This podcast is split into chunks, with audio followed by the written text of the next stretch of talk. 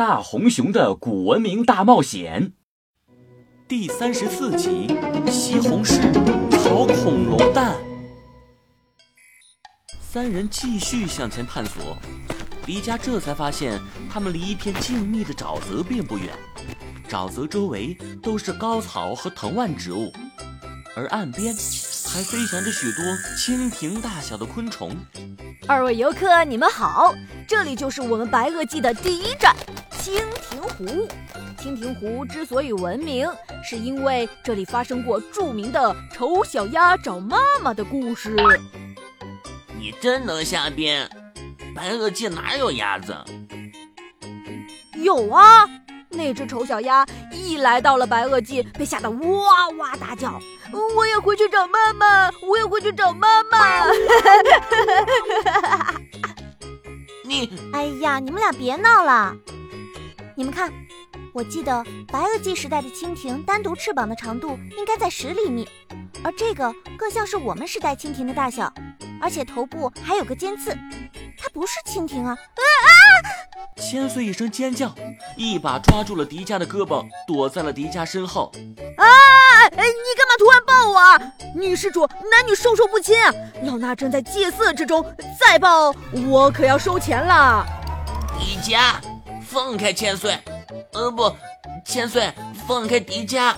你可以抱我呀，我是免费的。我求你们快离开这个地方吧！这些会飞的虫子根本不是蜻蜓，而是蚊子。啊蚊子，我投降！不要踢我！花泽吓得赶紧抱住了迪迦的另外一只胳膊。迪迦看着一左一右的千岁和花泽，不禁哈哈大笑。怕什么呀？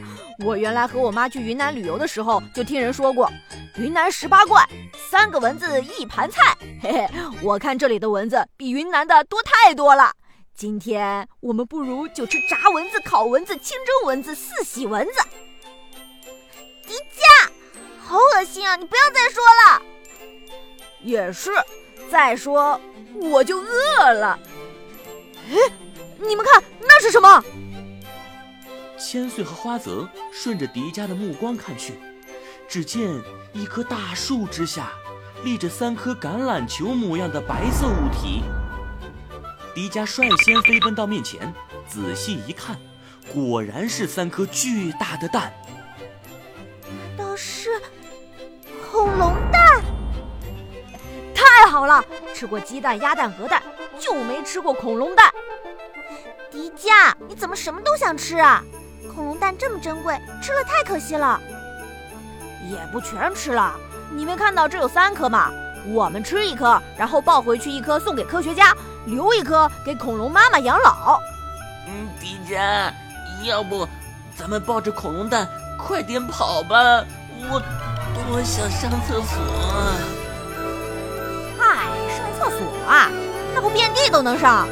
阿泽别打岔，你们看，这么大的蛋，营养一定很丰富。如果附近有西红柿就好了，我们可以做一锅西红柿炒恐龙蛋。迪迦正幻想着红红的西红柿、香喷喷、金灿灿的恐龙蛋炒成一锅的样子，忽然，他觉得头顶传来了一阵腥臭的风。他一抬头，只见一个巨大的三角形脑袋从上向下看着他。啊哈！你们看。恐龙回家了。